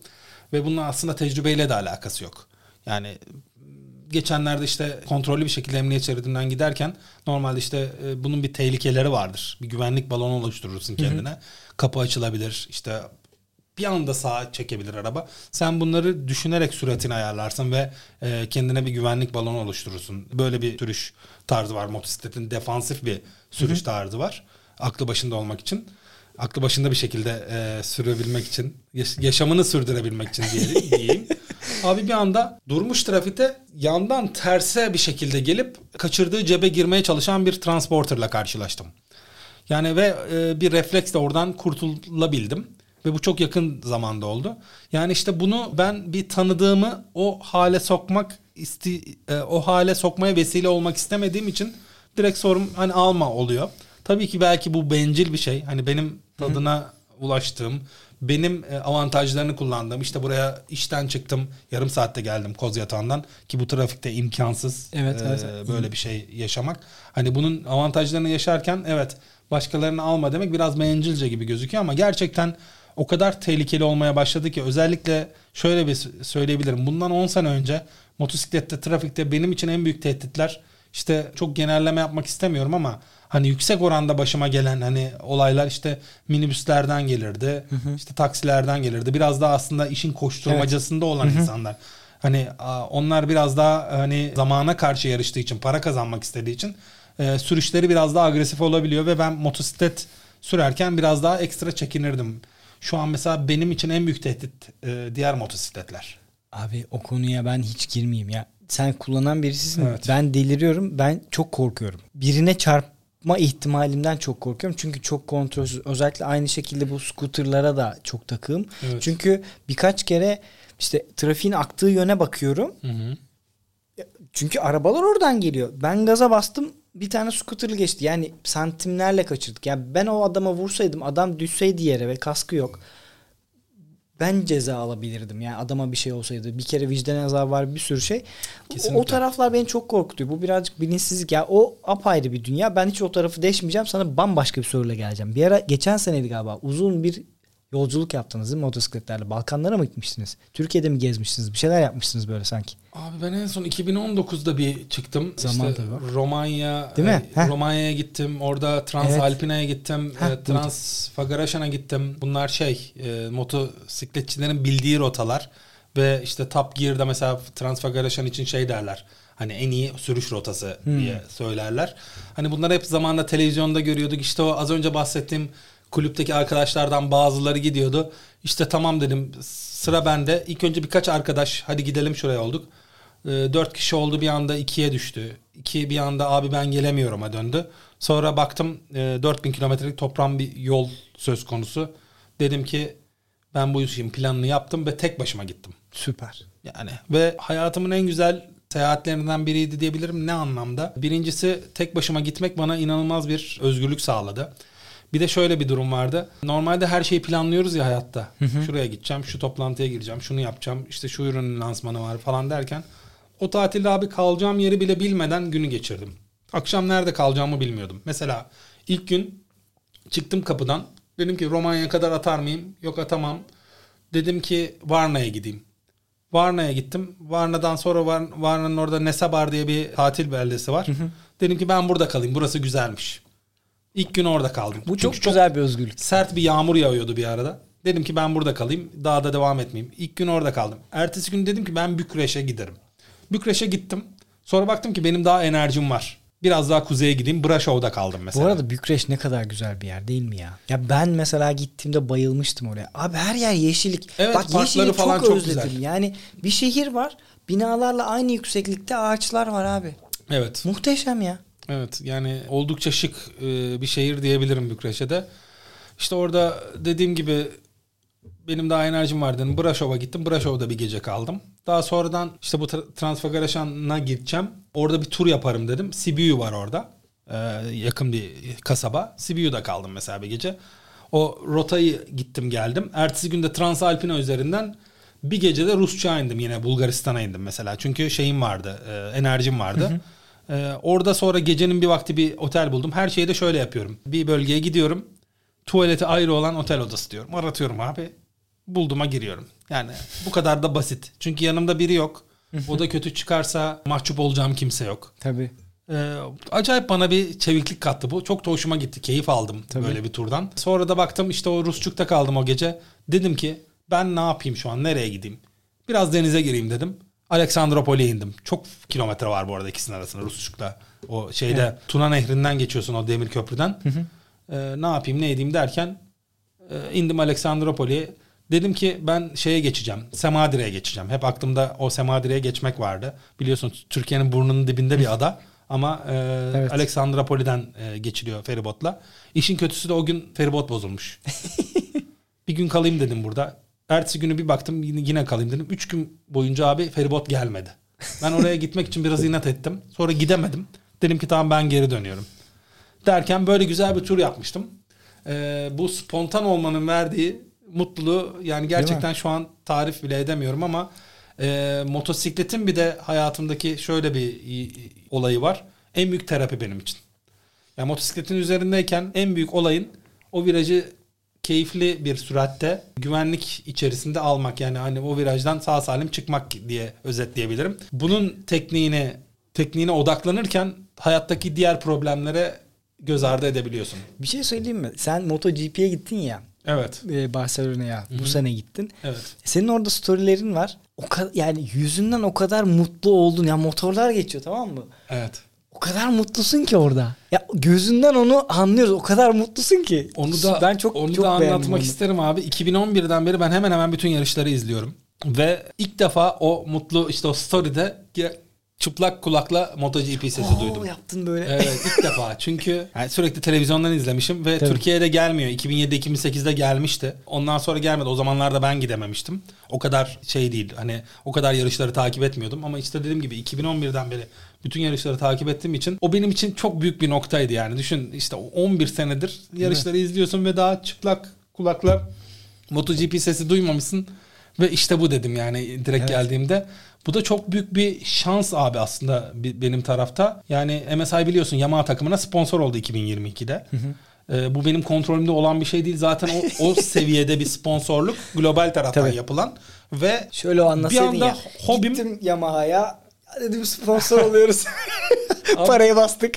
bir anda hobim abi sürekli izlediğim yarışlar ve çalıştığım firma sponsor olmuş bir takıma inanılmaz bir durum ortaya geldi. Çok sevindim yani gerçekten. Bu arada branding tarafında da bizim gerçekten e, yaptığımız en öne çıkan işlerden bir tanesidir. Sadece işte böyle önceki seneye göre ticari anlamda daha yavaşlamış bir sezona denk geldi. O taraftan biraz açıkçası buruk e, geçti diyebilirim bu sponsorlukla alakalı geri dönüş tarafı. Dünyanın şu anki koşulları işte talebin azalmasıyla ilgili e, bunlardan bahsedebiliriz ama rüya kombom bir araya geldi. Yani işte donanım aşkım, çalıştığım firma çok seviyorum her şeyi. Bu arada ondan bahsetmedim ama yani şu an benim işte 2006'da açtığım bir YouTube kanalım var. Çok şey değil. Daha çok kendi ya biraz eski videolarımı oraya ileride bakarım diye koyduğum şeyler. Hani biraz motosiklet sürüşleri falan var. Abi 2011'den bir video var. MSI mesela Lightning ekran kartıyla üçlü monitör kurmuşum ve şey 4 rally oynuyorum mesela. Ee, öyle bir video göndermişim. Bundan işte 11 sene önce daha işte MSI'de çalışacağım belli değil. Ama işte orada işte bir markaya da donanım ürünlerine de bir sevgim var. Daha önceden bunun müşterisiyim ve meraklısıyım. E, MotoGP meraklısıyım. Bu firmada çalışmışım. Bir anda abi her şey tek bir çizgi haline geldi. Bir de işin garibi çok e, ilginç bir durum da var. Normalde işte bu e, bütün yarışlara gitmek için tabii ki bizim HQ'dan birileri görevlendirilir. E, sonuçta bir Türkiye ofisinden niye gidilsin ki e, bu yarışlara? E, çok da fazla bilet olmuyor işte. iki ya da üç tane e, sezon pesi var. Abi işte bu sene e, biliyorsun pandemi biraz geç patladı Tayvan'da. Tayvan e, neredeyse iki sene çok stabil tuttu pandemi olayını. Bu senenin başında biraz tedirgin oldular e, pandemiyle alakalı ve çok seyahat tarafına 2022'de odaklanmadılar. E, böyle bir pes olayları da var. Avrupa ofisinden birileri gitsin e, şirketi temsil etmek için dendi. Bir tanesi de bana denk geldi böyle bir durumda olunca. Yani aslında ayarlasam olmayacak, yalvarsam olmayacak bir durum. Bir anda her şey bir araya geldi ve e, çok mutlu iki deneyim yaşamış oldum. Hem Barcelona yarışına gittim hem Valencia yarışına gittim. Ya bilmiyorum aslında bu, bu fırsatları biraz da kendimiz yaratıyoruz. Çünkü ne oluyor? Firmanın içerisinde şimdi ister istemez bazı motosiklet mecralarına odaklanıyoruz. Mesela Toprak Razgatlıoğlu'na biliyorsun 2021 World Superbike şampiyonu. Ona sponsor olduk. Onunla bir video projesi yaptık.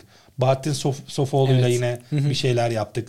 Şimdi Deniz Öncü ile görüşüyoruz. O da e, Moto 3 şampiyonasında e, ülkemizi temsil ediyor. Çok başarılı bir şekilde. Ona bir takım e, faydalar sağlayacağız. İşte motor kanallarında sponsorluklarımız var. Bazı içerikler çıkarıyoruz. O tarafta da bir duruşumuz söz konusu. E tabi bunları HQ'ya gönderiyoruz. Biz böyle işler yapıyoruz. Motosiklet e, motosiklet tarafında da şey durumu var. Hobilerine yatırım yapan insanlar. Aslında baktığında alım gücü biraz Tabii. daha e, ortalamanın üstünde olan kişilerden bahsediyoruz. Ve aslında bizim markamıza, Tam bizim ürünlerimize güzel bir şekilde meç eden bir durum var. Tabii ki hobimin açtığı işte Bir network kişisel, var. Gayet normal. kişisel hayattan tanıdığım networklerle bu açılan durumlar. Hani gidip e, birinin kapısına merhaba ben mesai seninle konuşayım diye değil de biraz daha böyle aslında o geçmiş dönemlerdeki kulüp başkanlıkları olsun vesaire olsun oradan aldığımız network'ü birleştirerek bir durum söz konusu. Ama baktığında faydalı bir şey. Tabii. Bunu da HQ'ya sunduğumuzda ne oluyor? Tufan diye bir arkadaş var orada pazarlama işleri yapan. Bu adam motosikletlere meraklı. E bir bakmışın aslında orada aklına gelmiş oluyorsun insanların. Ve böyle bir fırsat oluştu. Ve inanılmaz bir deneyim yaşadım diyebilirim. Çok güzel. Ee, bu konuda da rüya gibi bir sene geçirdim diyebilirim yani. Çok Süper. rahat bir şekilde. Sanırım başıma gelen tüm iş hayatımda işte 15 senedir yaklaşık işte e, çeşitli e, pozisyonlarda çalışmış biri olarak en çok hoşuma giden durumlardan biri oldu diyebilirim. Faydalardan biri oldu benim için iş Süper, hayatımda. Süper. Ya konu çok akıyor. Benim de farklı sorularım var ama gelen soruları sorayım ki aradan kaynamasın. İkisini de tanıyoruz. İkisine de selam vererek ileteceğim özellikle. Mert sana gelsin Mert Bayan Temur. Kulaklarını az önce çınlattık. Dedi ki ne zaman Japonlara geçeceksin? Yani şöyle söyleyeyim ben Mert'i inşallah İtalyanlara geçireceğim. Bir ara inşallah onunla da vakit bulursak İzmir'de oturuyor kendisi. Hani onunla da bir motosiklet sürüşüne çıkmak istiyorum. Benim e, bir Ducati'yi denemesini istiyorum açıkçası. Ya bu arada hepsinin ayrı keyfi var abi. Yani e, baktığında tabii ki Japonlarda da çok güzel e, motosikletler var. Önemli olan zaten ben şunu da anlamış bulunuyorum. E, bunca sene sonra baktığında önemli olan aslında neyi sürdüğü değil, nasıl bir deneyim yaşadığın. Yani baktığında çok teknolojik, çok güçlü, işte 200 beygir makina, bütün elektronikleri olan bir makinayla e, iyi bir sürüş deneyimi yaşayamayabilirsin ama çok daha kara düzen, e, daha eski teknolojili, çok daha düşük beygirli bir motorla çok güzel bir sürüş günü geçirebilirsin. Arkadaşlarınla paylaştığın deneyim bir daha hiç geri gelmeyecek benzersiz bir deneyim olabilir.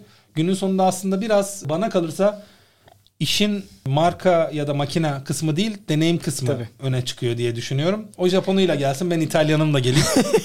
Ee, güzel bir gün geçirelim Oo, diyorum kendisine selam söylüyorum. Challenge accepted. ben onu yerine söyleyeyim.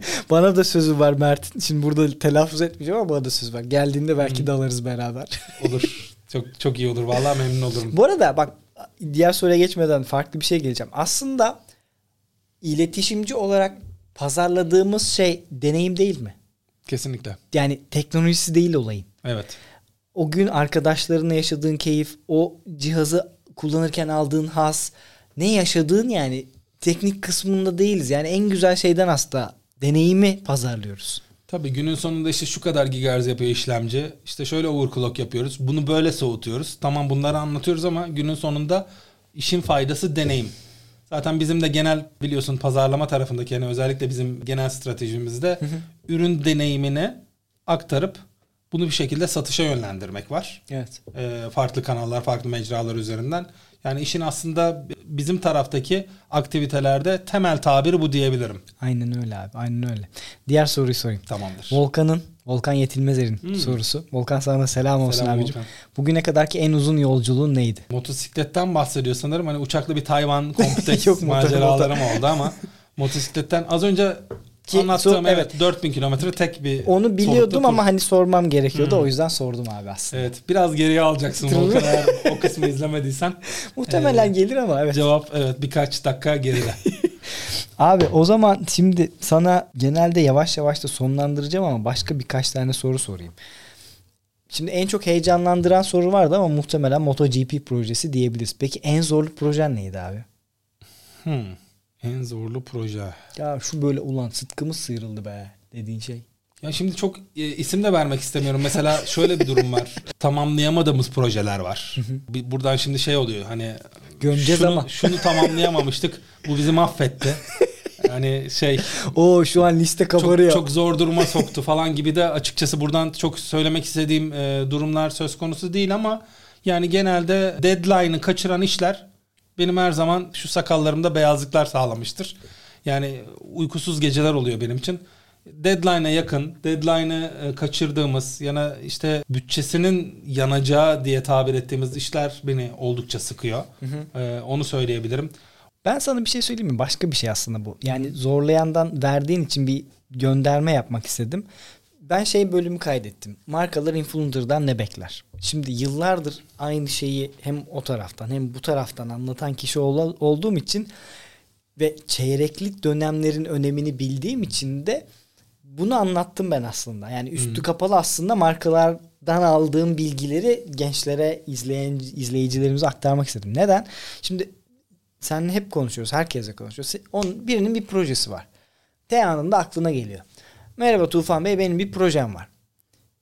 Tamam harika ama işte o an doğru an mı? Bazen işte bu e, iletişimde bazen sorunlar yaşanabiliyor. Aslında doğru bir zamanlama içerisine oturmuyor. Yani senin aslında nasıl diyeyim adapte olman lazım. Yani markanın markayla aynı şekilde hareket edebilmen lazım ki o senkronilenebilesin. Penta'nın müthiş bir lafı var abi. Bülent abi sana da selam olsun. Hizalanmak abi. Alignment. Hmm.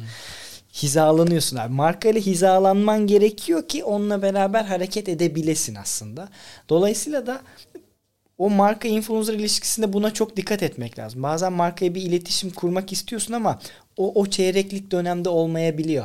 Ve çeyrekler aslında bizim için çok önemli. Yani sene içerisinde dört tane dönem var ve bir bütçeden sorumluyuz. Biz, evet. Bizim yani mükellef olduğumuz şey onun hesabını vermek ve birinci önceliğimiz maalesef ki iş dünyasında onu tamamlamak oluyor. O yüzden de işte bu deadline'lar bizim olmazsa olmazımız yani. Çok zor şeyler aslında. O bütçe yanacak. Yani sene bitiyor şimdi. 5 evet. hafta var. Hadi Tabii, Projeleri an, bitir. Yani 1 Ocak'ta bütçe yok abi. Tabii, 31 Aralık'ta bitir kapatman lazım. Nasıl bitireceğimizle lazım. onu düşünüyoruz yani sene sonuna kadar.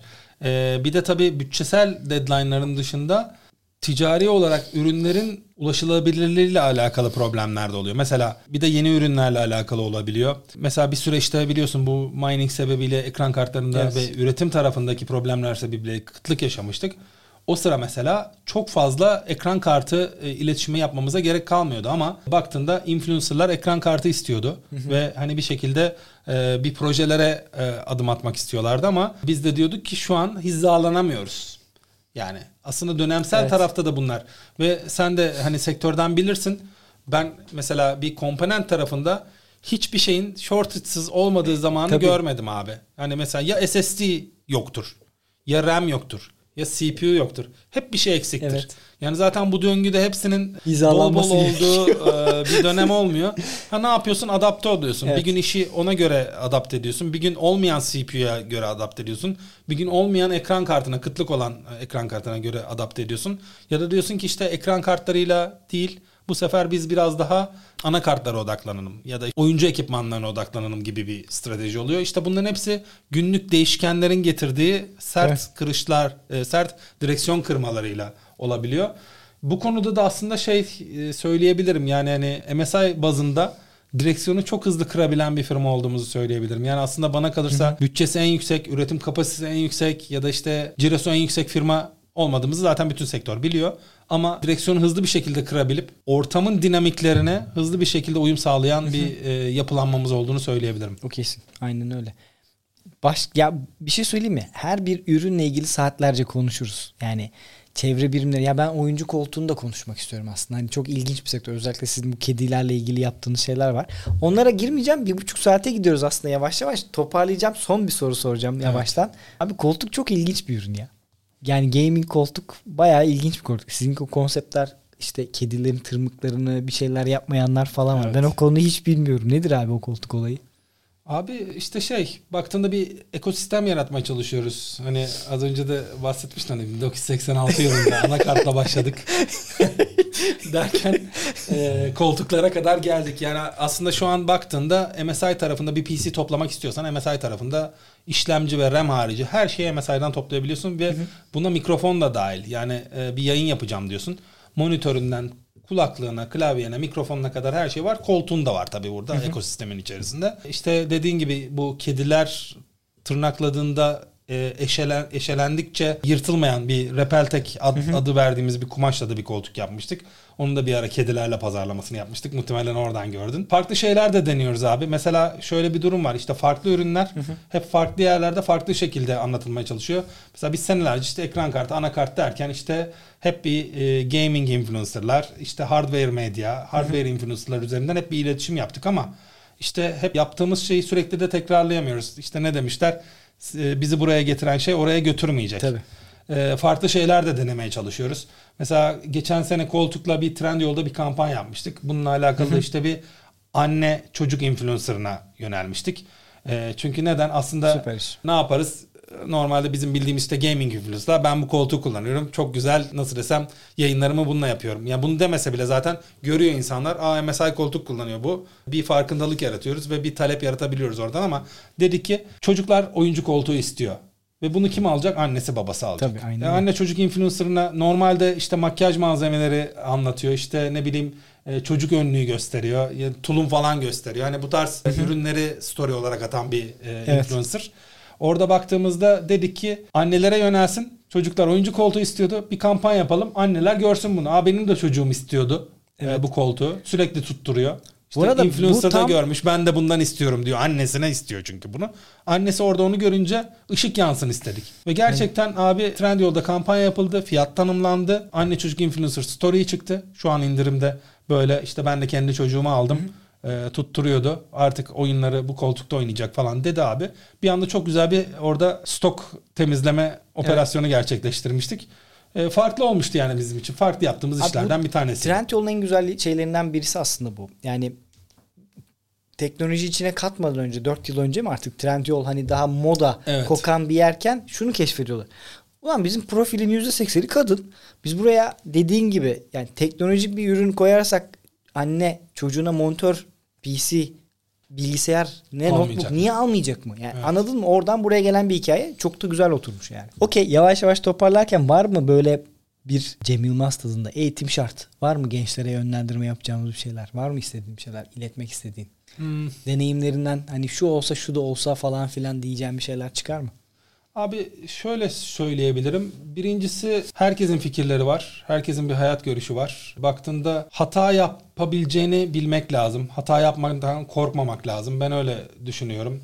Yani bir şeyi ben çok buna e, giriştim. Yani kendi tecrübelerimden bir tanesi işte çok bildiğini zannedip çok yanılma olayları vardır. Bunun farkında olmak gerekiyor. Yanılmanın ayıp olmadığını Evet. kendi egonu zarar vermeden ha yanıldım artık daha iyi biliyorum farkındalığını e, yaşamalarını tavsiye ederim. Onun dışında bana kalırsa evet bir şekilde bir pozisyonlarda bir takım işleri icra, işler icra ediyoruz. Bir takım başarılar ya da başarısızlıklara sebep oluyoruz. E, iş hayatımızda olsun, sosyal hayatımızda olsun. Benim aklımda her zaman şu vardır. İnsan ne yapıyorsa kendisi için yapar. Tabii. Mesela şöyle söyleyeyim. Küçük bir yani yerde bir şey gördü. Onu alıp kenara koysa koyduğu zaman e, bunu kimse görmeyecek ve benim işime yaramayacak diyebilir. Ama onu dışarıdan biri görüp fark edebilir. Yani bunu nasıl açıklayacağım bilmiyorum ama küçük detaylarda kendiniz için bir şeyler yaptığınızda yani şu olabilir. Mesela bir medyaya bir brief göndereceksiniz. O an o brief'i mesela bir paragraf yazıp gönderebilirsin. İş görür mü görür. Ama biraz daha detaylandırıp düşünüp bu medyanın hedef kitlesi bu. İşte biraz daha üzerine kafa yorarak biraz daha ilgi çekici bir şekilde yapması. Evet benim 10 dakikada yapacağım bir iş belki bir saate çıktı. Bir- Birçok insan için basit bir iş olabilir. Ama ve bunu e, şey zannedebilir insanlar. Bunu kimse görmeyecek. Ben evet fazladan 50 dakika vereceğim ama niye vereceğim?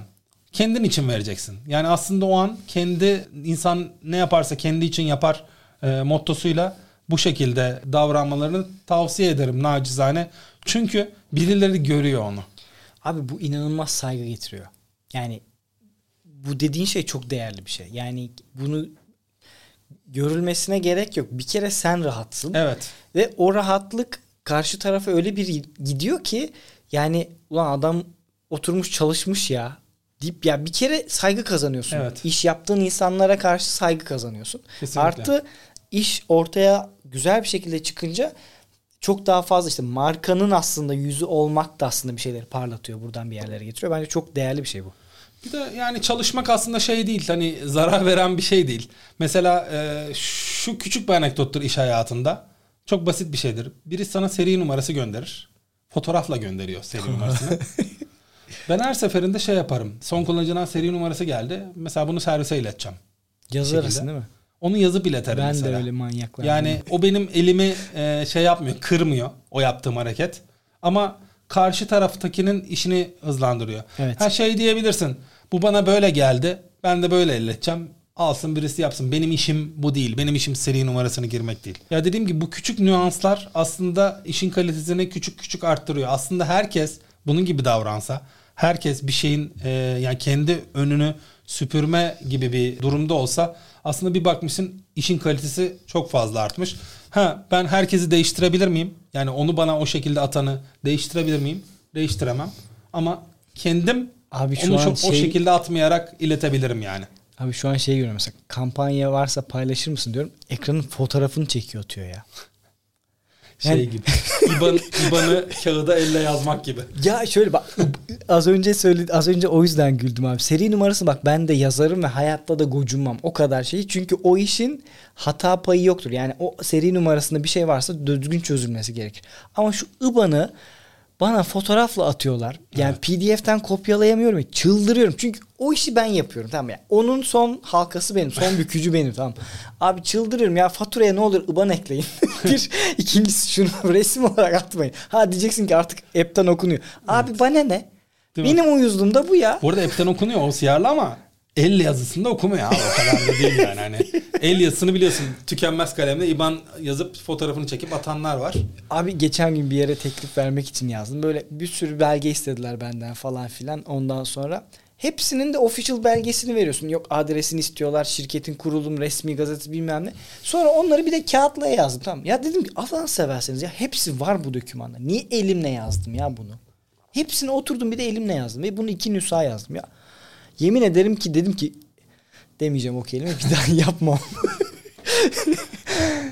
Dur neyse kapatıyoruz. Bayağı güzel gitti. Çok güzel şeyler Bu konuştuk. arada bayağı herhalde 2 saati bulduk mu ne yaptık? 1 saat 45 dakika mı oldu? Bayağı Oralara gitti. git- Ha, tabii orada- kesilmeler edilmeler falan olacaktır arada ama e, oldukça güzel aktığını düşünüyorum. Güzel gitti, güzel gitti. Keyifli oldu benim için Bu arada hani aradan gönderme yapalım. Sorularınız varsa Tufan'a ya da MSA'ya ya da işte süreçle ilgili anlattıkları ile ilgili yorumları paylaşın ki biz de yanıtlayabilelim.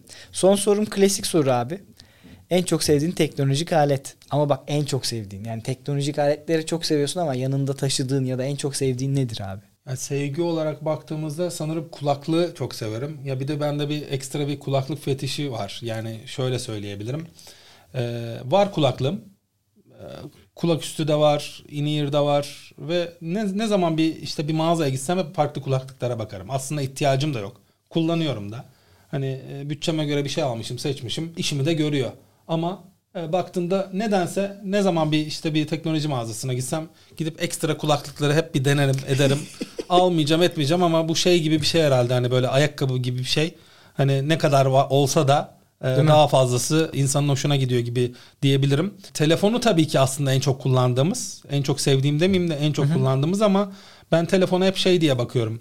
Bana kalırsa biz henüz o kadar iletişime, mesaja evrilmedik. Bizi hayatımızı kol- kolaylaştırdığını düşündüğümüz ama bizi hapsetmiş cihazlar olarak e, nitelendiriyorum. Özellikle işte iletişim bizim tarafta influencerlar üzerinden biraz daha hızlı bir şekilde ilerlediği için WhatsApp ana e, iletişim araçlarından biri oluyor. E, baktığında şimdi şirket içi yazışmalar, HQ ile yazışmalar mail üzerinden gidiyor. Mail üzerinden yapılan bir e, mesajlaşma trafiğinin üstünde bir de Skype işin içine giriyor. Özellikle işler için hani şunu unutma bunu unutma gibi yine e, yurt dışındaki HQ kontağım olsun ya da e, iş arkadaşlarım olsun. Skype üzerinden yazıyor. Üstüne işte Teams var. Teams'ten de arada bir farklı mesajlar geliyor. Derken işte e, influencerların özellikle tercih ettiği ya da medyanın hızlı bir şekilde ba- bana ulaşmak, sonuç almak için tercih ettiği WhatsApp var. Bir bakmışsın abi kafanı çevireceğin bir sürü mesaj alanı olmuş. Ve yani onu alabilecek tek insansın. Ve e, bir bakıma aslında evet işini kolaylaştırmak, her şeyi hızlandırmak için ortaya çıkmış şeyler senin Ama dar boğazına takılıyor. Evet. Yani sonuçta biz insanız, e, gözümüz, kulağımız var. Bir yere odaklanıp bir şeyler yapabiliyoruz. e, o dar boğazda da karşı çok fazla iletişim olduğunu ve henüz buna da evrilmediğinizi düşünüyorum. Abi şey örneği vereceğim. WhatsApp dedin ya geçen gün Sinan'ın masasına gittim. Sinan'ın WhatsApp en köşede duruyor. Baktım oğlum iki hafta önce konuştuğumuz konu lan o dedim tamam mı? Na, hani kaydırmadım mı nasıl orada duruyor? Hani benim WhatsApp'ta ne konuştuğumun hani okunmadı olarak işaretliyorum da onu evet. bulmak için hakikaten akşamdan sabaha gidip arıyorum o neredeymiş diye. Abi bitmiyor yani. Evet. WhatsApp inanılmaz bir şey hayatımızda. Bir de tabii ki indekslemesi, araması vesaire falan aslında mailin çok gerisinde teknoloji öte olarak. Kötü. Evet yani hızlı bir tüketim orada hani. Evet. Ama baktığında işi yürütmek için çok verimsiz bir platform. Arşivcilik için çok kötü abi. Çok Geri kötü. dönük ya bir de atıyorum bilgisayarında kullanıyorsun. atıyorlar abi artık bana. Yani ajanslar yapıyor bunu. Faturayı bana WhatsApp'tan atıyor. Bunu anlattım biliyor musun? Şevket Hoca gibi oldum iyice ama hani yani bunu hatta şeyini çektim. Bir dakikalık versiyonu çekmiştim. Yani şu en azından faturaları atmayın, mail atın. Tabii PDF yok oluyor abi. Ben bir ay sonra onu gireceğim sisteme belki. POE'sine gelip biraz bekletiyorum işi. Yurt dışına gönderirken daha çok izlenmiş olsun diye. Hemen girmiyorum Tabii, sisteme aynen, mesela. Evet. Çünkü soruyorlar niye bu 3000 izlenmiş vesaire. Hani biraz da 10 olsun öyle göndereyim falan diyorum. Bekletiyorum. E sonra e, WhatsApp'a bir dönüyorum. PDF indirilemiyor diyor. Hadi hayda bir daha iste falan filan derken o zaman faturam sisteme girilmedi mi falan oluyor gibi bir sürü Bugün e, daha yaşadım. Bir var. arkadaş bana direkt aldı zıpı attı tamam mı? PDF'i atayım mı dedi. Ya dedim abi sorun yok. Yani XML'e tıklayınca açılıyor zaten. Yani kontrol P deyince zaten ben PDF alırım onu da. Niye bana buradan attın? Yani at maille. Yani ben sana o işle ilgili her şeyi mail atmışım. Ya dön reply de at ya. Hani bunu yapan arkadaş da yani eski bir yani. Hmm. Yani işte olabiliyor ama e, tabii ki hani iş tarafını yine Outlook'tan yani mail yoluyla e, yürütmek hala en sağlıklısı. Ama baktığında bir bakmışın ee, dediğim gibi birçok platformdan aynı anda mesaja maruz kalıyorsun. Sonra onları işte önceliklendirmeyle uğraşıyorsun. Ben her zaman söylerim mesela hani biz hep sunumlarda deriz ki biz şunu yaptık bunu yaptık şu kadar başarılı olduk. 300 tane review yaptık senede 500 tane işte article çıkardık diye böyle konuşurken hep de şu aklımdadır. Her zaman yapamadığım şey yaptıklarımdan daha fazla oluyor. Ve bu da tabii ki hep bir şeyde kaynak yönetimiyle verdiğimiz öncelikler iletişim darboğazı ve söylediğim fırsat maliyetini her zaman kullanamama ile alakalı evet. e, durumlar. O yüzden işte e, bakalım e, belki bir gün yapamadığımız şeyleri e, yaptıklarımızın üzerine çıkaracak şekilde tersine çevirebilirsek belki de daha başarılı oluruz diye düşünüyorum. Göreceğiz bakalım abi. Hayır hayırlısı. Güzel konuştuk. Valla iyi oldu geldin Tufan. Çok keyifli bir sohbetti. Bence güzel şeylere değindik. Hem motosiklete değindik, hobilere evet. değindik. Ondan sonra Benim senin hobi olan keyifliydi. hayatının bir parçası komponente de değindik. Evet. Güzel oldu yani. Ben buraya geleceğim böyle kasış kasış işte bir şeyler anlatacağım hani e, diye düşünüyordum. Hatta ne anlatacağım diye düşünüyordum. Yani hiç de sevmem öyle hani ahkam kesmeyi. Şunu şöyle yapıyoruz biz şöyleyiz falan filan diye. E, çok güzel. Benim için de akan. Oldukça hani senin de sayende biraz e, muhabbet oraya evrildi. Yani olur da buradan sonra katılacak e, kişiler varsa çok güzel şekilde muhabbetin akacağını hiç de endişelenmemesi gerektiğini rahatlıkla söyleyebilirim. Teşekkür ediyorum bu keyifli rica, sohbet için. Rica ederim abi ben keyif aldım acaba. Yani işte dedim ya samimiyet olunca böyle oluyor abi. Hani rahat rahat konuşabiliyoruz. Çok da keyifli oluyor. Çok Kesinlikle. da iyi oldu. İyi ki geldin. Teşekkür ederim. Bir abi, laneti geldim. kırdık ve artık MS Haydan'ın evet. bir nihayet evet. ofisi. Evet. Ee, sırada Deniz ve e, Hazal'ı almak var. Onlar için limo yollayacağım abi sizin ofise. Başka türlü gelemeyeceksiniz. Evet. Onlarla daha geçiyordum ama sizi bir ayrıca da alacağız zaten buraya. Sorularınız varsa gönderin aşağıya gelsin. Çok teşekkür ederim geldiğiniz Ben teşekkür ederim. Görüşmek üzere. Kendinize çok iyi bakın. Hoşçakalın.